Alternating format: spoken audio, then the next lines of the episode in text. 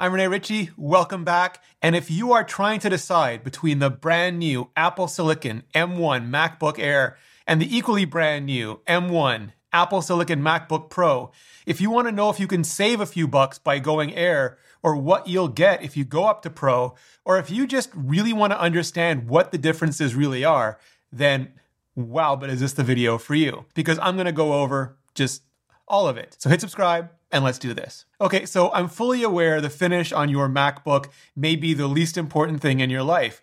But if it is important, then you can make your decision really quickly. Because while both the MacBook Air and Pro come in that traditional bead blasted silver and space gray aluminum, only the MacBook Air comes in gold. Pros are obviously just way too serious for gold.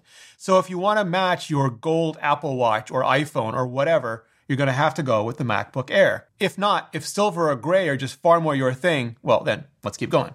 The MacBook Air and the MacBook Pro are just exactly the same size if you're looking down at them, just staring straight at the logo while they're closed.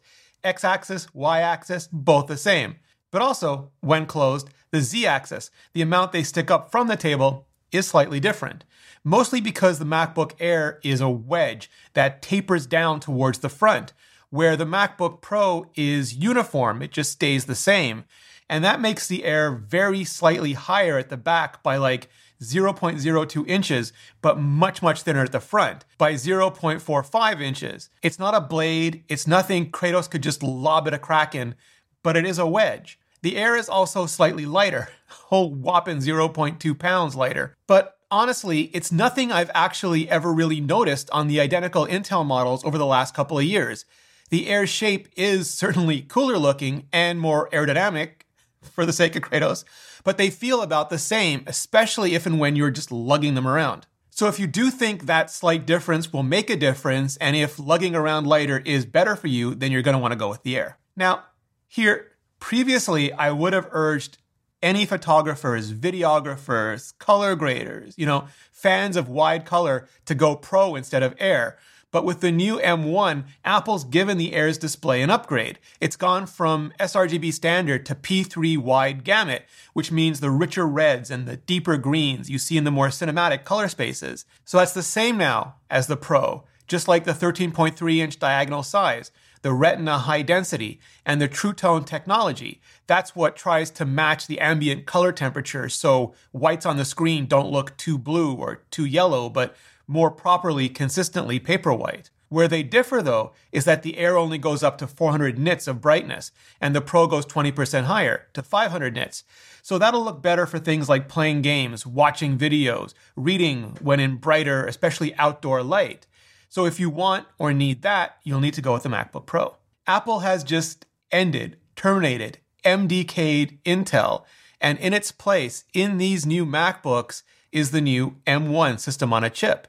And you can think of it like the A14 that Apple introduced with the iPad Air 4 and iPhone 12, but it's more like an A14X style variant, the kind we may very well see in the next generation iPad Pro. But it also has some specific IP for things like hypervisor and emulator acceleration, you know, really Macity Mac stuff. And both the MacBook Air and the MacBook Pro have it. Four Ice Storm efficiency cores, four Firestorm performance cores, 16 Apple Neural Engine cores, and eight graphics cores.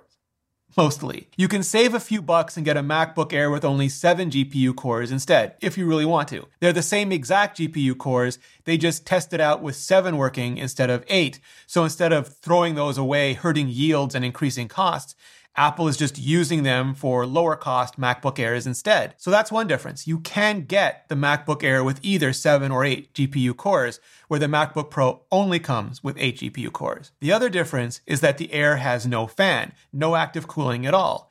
It's like an iPad Pro, whisper quiet, dead quiet. But that means if it's doing a lot of multi core or sustained workloads, like gaming for a long time or rendering a long video, the only way it can reduce temperature is to ramp down the processor.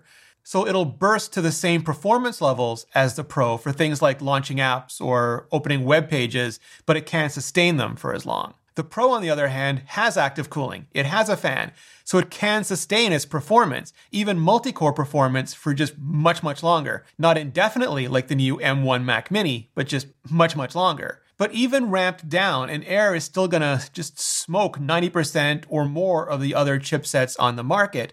So you really have to want that sustained performance to really want the Pro. Both also have the same Wi Fi 6 built in and Bluetooth 5.0, and both have two Thunderbolt 3 slash USB 4 ports. And just think of those, think of USB 4 as USB C that also supersets and includes Thunderbolt 3. And they only have two because the M1 chip only has two Thunderbolt lanes built into it, and maybe a future M1X chip for a beefier MacBook Pro, Mac Mini Pro, or iMac will have more of those. Both also have the same SSD options, from 256 gigabytes all the way up to 2 terabytes. And both come with 8 gigabytes or 16 gigabytes of unified memory, RAM, on the chip. And that just means the CPU and GPU, everything just shares the same memory pool, which reduces latency. And Apple's using a version of LPDDR4 or low power memory, which maxes out at 16 gigabytes on the M1.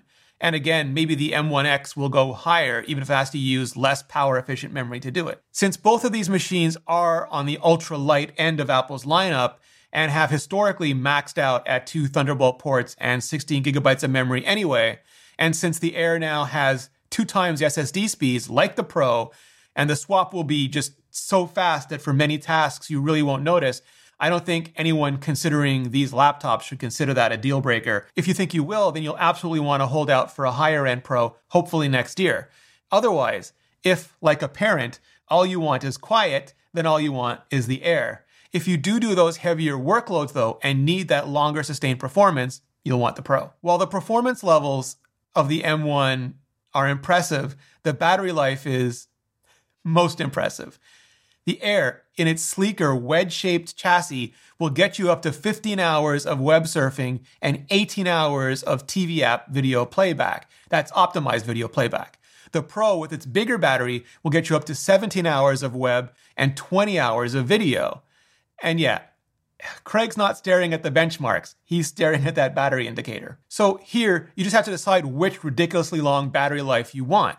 But if you are doing those heavier pro workloads, you will benefit from that longer pro battery life. Both the MacBook Air and MacBook Pro have the same teeny tiny 720 megapixel FaceTime camera, but both use the image signal processor in the M1, which is the same as the A14 that powers the iPhone 12, to make the best of that tiny situation. They're not optically great, but they should be computationally pretty good. The speakers and mics are different though. Where the Air has wide stereo speakers, the Pro speakers have high dynamic range.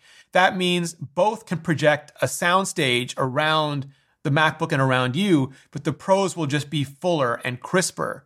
The Air also has a 3 mic array with beamforming, but the Pro has what Apple calls a studio quality mic that just eliminates a lot of the extraneous noise.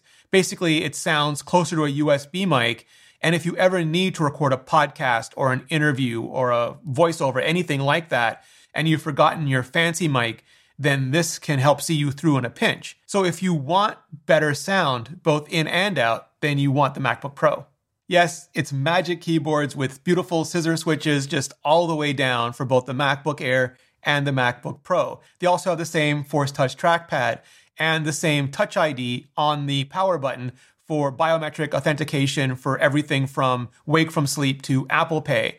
And they both have physical escape keys. The big, big difference here is that the Air has a traditional row of function media keys up at the top, where the MacBook Pro has the OLED touch bar screen, which tries to surface controls and shortcuts in a more visually discoverable, if way less tactile way. If you hate it, as some just really, really do, then the Air is here for you. If you love it though, or are just willing to ignore it, then the Pro is all yours. The MacBook Air starts at 999 for the 7 GPU model and 256 gigabytes of SSD or 1249 for the 8 GPU model that also includes 512 gigabytes of SSD. The MacBook Pro starts at just 50 bucks more than that, or 1299 for the 256 gigabyte model, but with 8 GPU. Really though, it just comes down to a few simple things.